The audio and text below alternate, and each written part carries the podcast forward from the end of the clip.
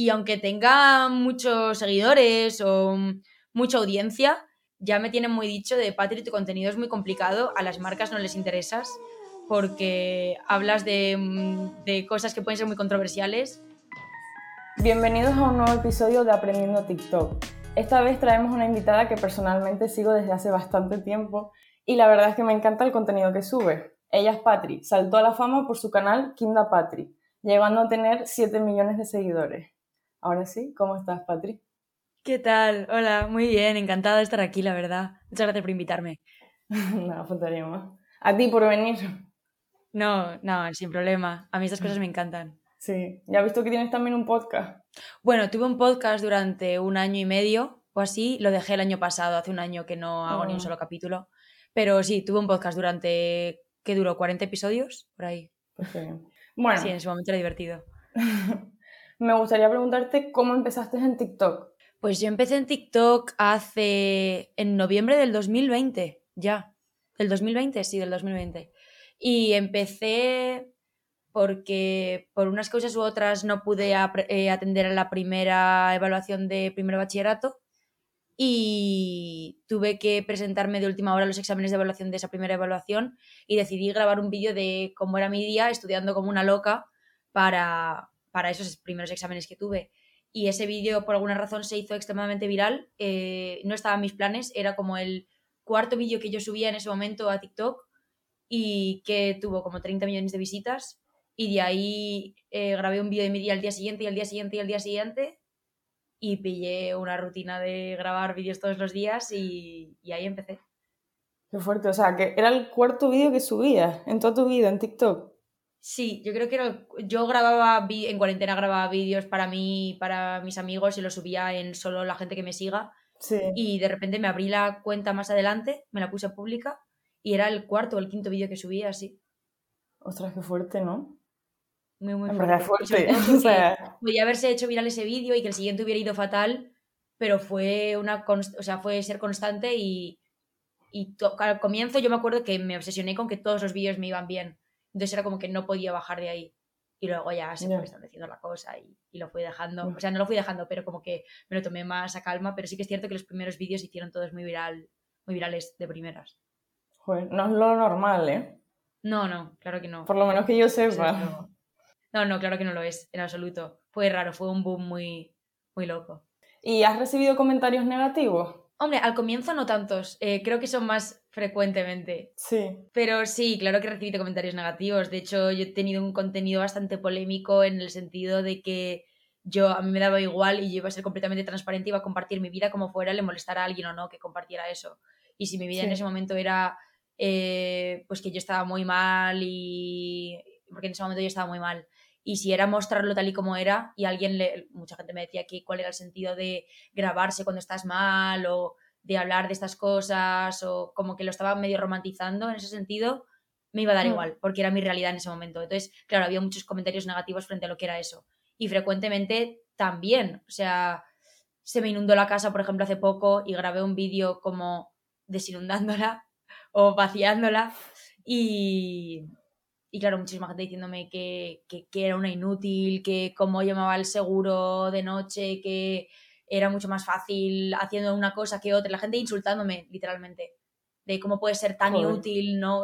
He perdido toda la fe en la juventud actual, tal, son todos unos inútiles, tal, y es como, wow. Pero nunca me, nunca me ha afectado a un nivel muy loco, la verdad. Pero sí Ya, es, Mejor. cuando tienes comentarios positivos también vas a tener negativos, eso es. Sí. Así Hombre, es. y más con tantos seguidores. Sí, bueno, Pero bueno. en su momento eran más, pero sí. sí. Pero lo mejor es eso, que, que no te afecten, porque al final son personas que no te conocen, que están detrás de una pantalla, que seguramente mm, delante tuyo no son capaces de decirte esas cosas, claro. ¿sabes? Entonces, Sí, no sí, es, es muy consciente de que esto viene Sí. con lo que vas a hacer y tienes que estar preparado para los malos comentarios porque siempre van a estar. Sí, sí, sí, va enlazado, yo creo. Sí, total. Y tienes que ser consciente de eso a la hora de empezar en este mundo, la verdad. Sí. Y si empezases ahora, ¿qué harías diferente? ¿O no harías nada diferente a lo mejor? O sea, yo no, no me arrepiento de nada de lo que he hecho. Y yo creo que para el momento en el que estaba y empecé con 16 años y tal, yo hice lo que tenía en mi mano y lo que podía hacer. O sea, no conocía otra cosa y e hice eso porque no, mm, no tenía otra percepción de lo que hacer. Y me parece que muy bien lo hice y, no me arrepiento de nada, no borraría ni un solo vídeo, ni, ni negaría nada de lo que dije en ese momento, porque era una niña.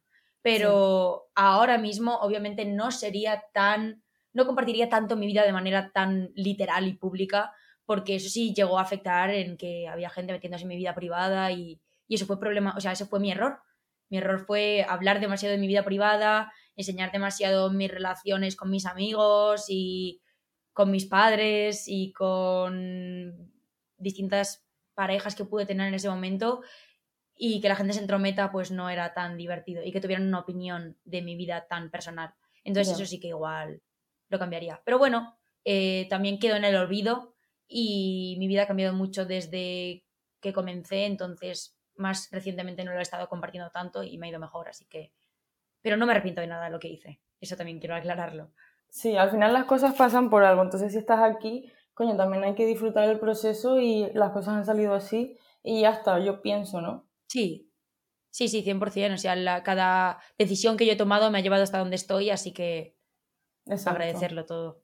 ¿Qué consideras que has conseguido con TikTok? Pues la voz de...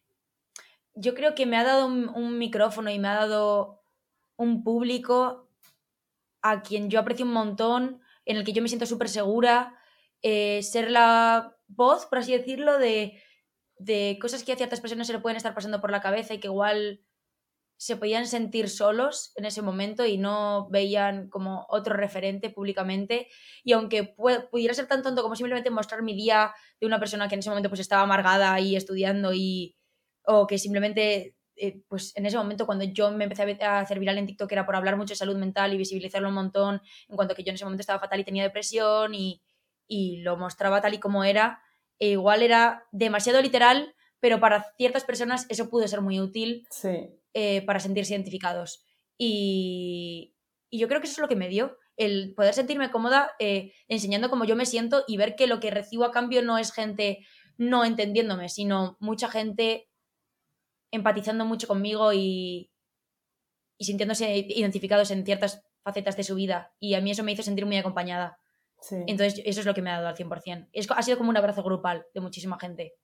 Y en el que yo me he sentido muy abrazada y creo que ellos también. Entonces, eso ha sido muy bonito. Que yo creo que has podido ayudar a mucha gente al normalizar también el tema, hablarlo, porque es que mucha gente pues prefiere callar el tema y no hablarlo y al final así no se solucionan las hmm. cosas. Entonces yo creo que has ayudado a mucha gente, estoy súper convencida. Ay, muchas gracias. No, aprecio mucho que me digas eso, ¿eh? Porque es lo que pienso, es lo que pienso. Me lo puedo llegar a creer en mi casa y que un comentario... Jo, pues muchas gracias. Es que es lo que pienso, o sea, si no fuera así no te lo diría, porque no tengo por qué mm, mentirte ni hacerte la pelota, ¿sabes? Es lo que pienso realmente. Así que por esa parte, pues mira. Jo, pues muchas gracias, lo aprecio un montón de verdad, ¿eh? vale, ya algo más técnico. Eh, ¿Cada cuánto publicas? o no tiene horarios, por así decirlo? Mm, yo ahora mismo no tengo nada. O sea, yo es que ahora tengo tres cuentas en TikTok. Y luego tengo Instagram mientras hacía directos en Twitch.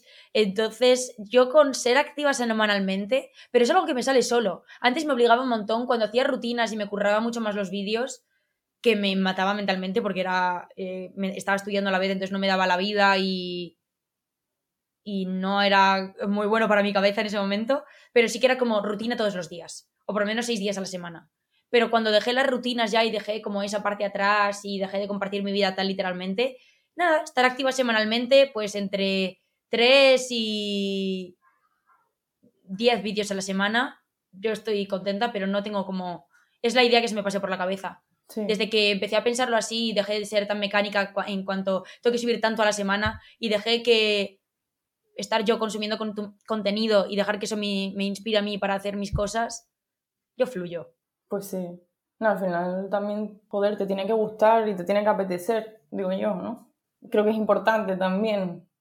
Claro, es muy importante disfrutar lo que haces en todo. Y, y para ti también, a la hora de hacer entrevistas y todo, por lo menos poder entrevistar a gente que te interese un mínimo. Exacto. Hombre, yo sinceramente a mí no me están obligando a estar aquí. A mí me lo propuso Íñigo, que es el que empezó este podcast, me dice, ¿te apetece? Y digo, pues claro que me apetece. Y me dice, vale, pues busca gente que tú sigas o que te gusten.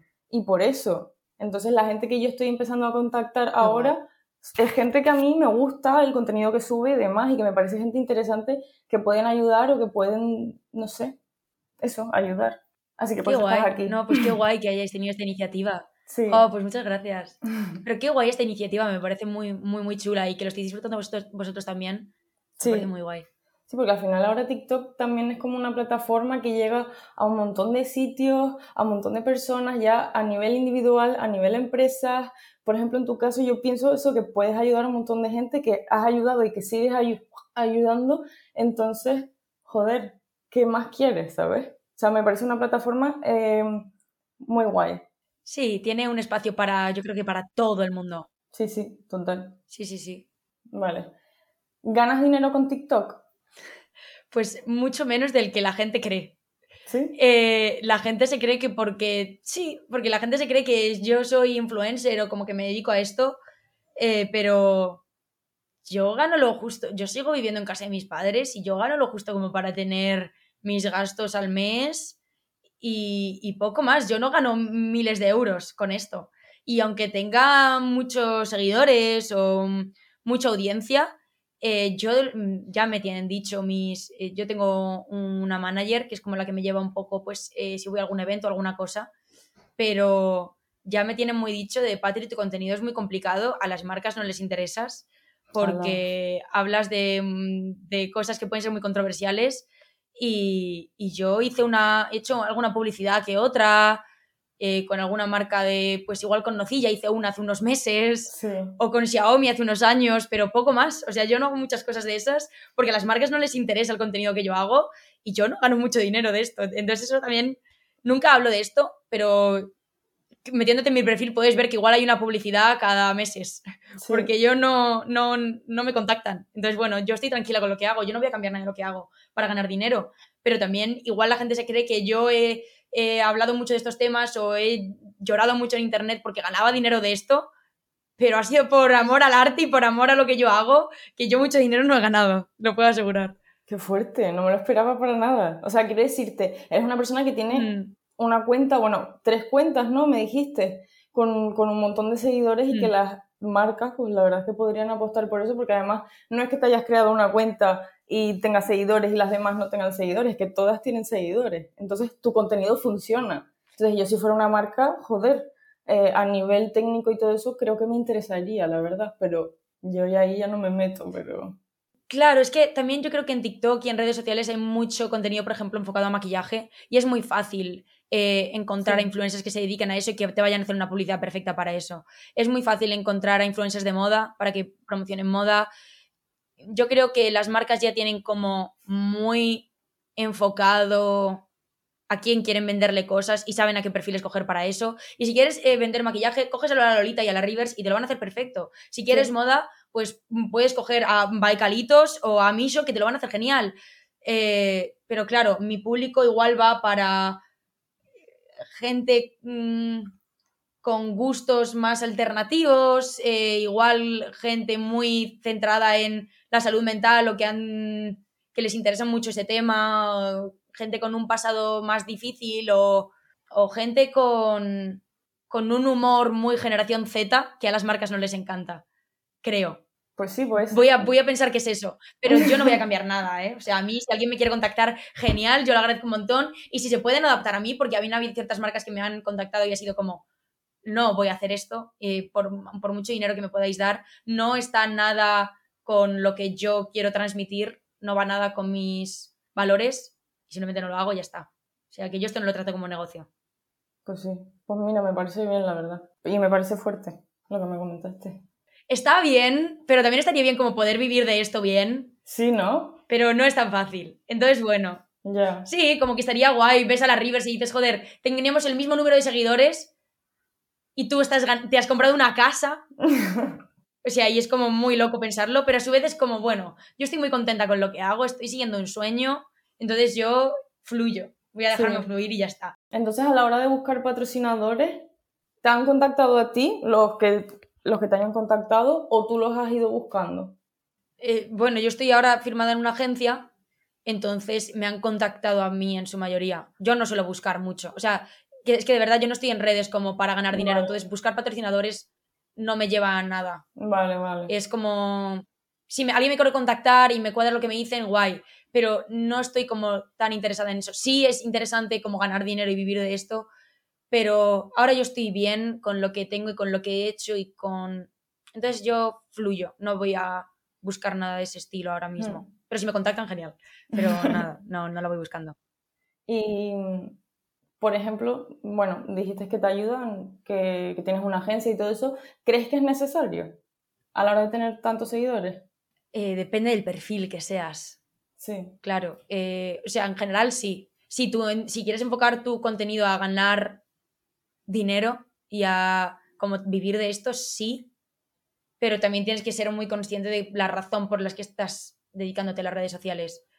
Y si de verdad lo estás haciendo porque quieres seguir algo que llevas muy dentro de ti y que sea muy tuyo y muy personal y que te identifica al 100%, vas a ganar menos dinero que si haces lo que las marcas quieren. Ya, eso es verdad. Entonces depende mucho de cómo quieras enfocarlo.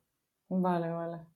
¿Qué consejos le darías a alguien que quiere iniciarse en TikTok, ya sea a nivel personal para subir su contenido y llegar a más personas o a nivel más, mm, pues para poder vivir de ello o lo que sea? ¿Qué consejos le darías? Pues yo para todo lo que es eh, crear contenido es hacer algo que si tú vieras te gustaría. Como lo vas a subir y, y poder reírte de tus propios vídeos o poder sentirte realmente identificado con lo que estás subiendo y decir, esto soy yo. A Hmm. mí personalmente es lo que más me gusta de las redes sociales. Ver algo que a mí me gustaría ver de otra persona y decir, joder, si yo tengo la herramienta para poder hacerlo yo, voy a hacerlo yo. Y yo me veo mis vídeos. O sea, yo me los veo y digo, pues está, está guay lo que dice esta tía. Como me los veo un poco en tercera persona en el sentido de, si esto no fuera mío, a mí me gustaría. Entonces, eh, para mí eso es lo más importante. Hacer cosas que realmente te identifiquen y que si lo puedes ver un poco con perspectiva o verlo dentro de un tiempo, no te arrepientas de lo que estás haciendo. Intentar verlo con un poco como con, con ojo de futuro, por así decirlo. Y pensar que lo que está quedando es algo que cuando lo veas en unos años lo vas a ver como añorándolo un poco. Sí. Y decir qué bonito fue esa etapa o qué bonito fue eso. Pero Mm. porque para mí personalmente las redes sociales son como una- un diario público y poder echar ojo atrás y ver esas cosas. Si tu objetivo es creación de contenido como tal y, y hacer igual contenido con el que otra gente se siente identificada y tú no, y que simplemente sean como situaciones hipotéticas, como POV, como puntos de perspectiva, rollo, imagínate que te pasara esto. Sí. Pues eso ya es otra manera de crear contenido. Pero a mí la manera en la que más lo disfruto yo personalmente es, es esa. Pues qué guay. Sí, se nota que lo disfrutas y que te gusta, por lo menos es lo que transmites. Sí, sí, sí, lo disfruto un montón. Es casi como un diario, como un libro abierto para mí. Sí. Pues si nos puedes recordar eh, dónde podemos seguirte para las personas que a lo mejor no te sigan o, o quieran buscarte. Pues en TikTok tengo tres cuentas. Tengo Kindapatri, que es donde antes subía rutinas y ahora está un poco muerta, pero bueno, es mi cuenta con más seguidores, pero si queréis Mm. ver lo que subía entonces podéis, pero tampoco... Mi cuenta más, más activa ahora es, se llama Lemao Patri, L-M-A-O Patri en TikTok, y también tengo Patoricho, P-A-T-O-R-I-S-H-O, que es como mi cuenta en inglés, que son muy parecidas entre ellas, pero una en inglés y otra en español. Y luego ahora acabo de sacar mi primera canción, que en septiembre sacaré más. Y tengo un proyecto preparado para un EP para final de año y tal.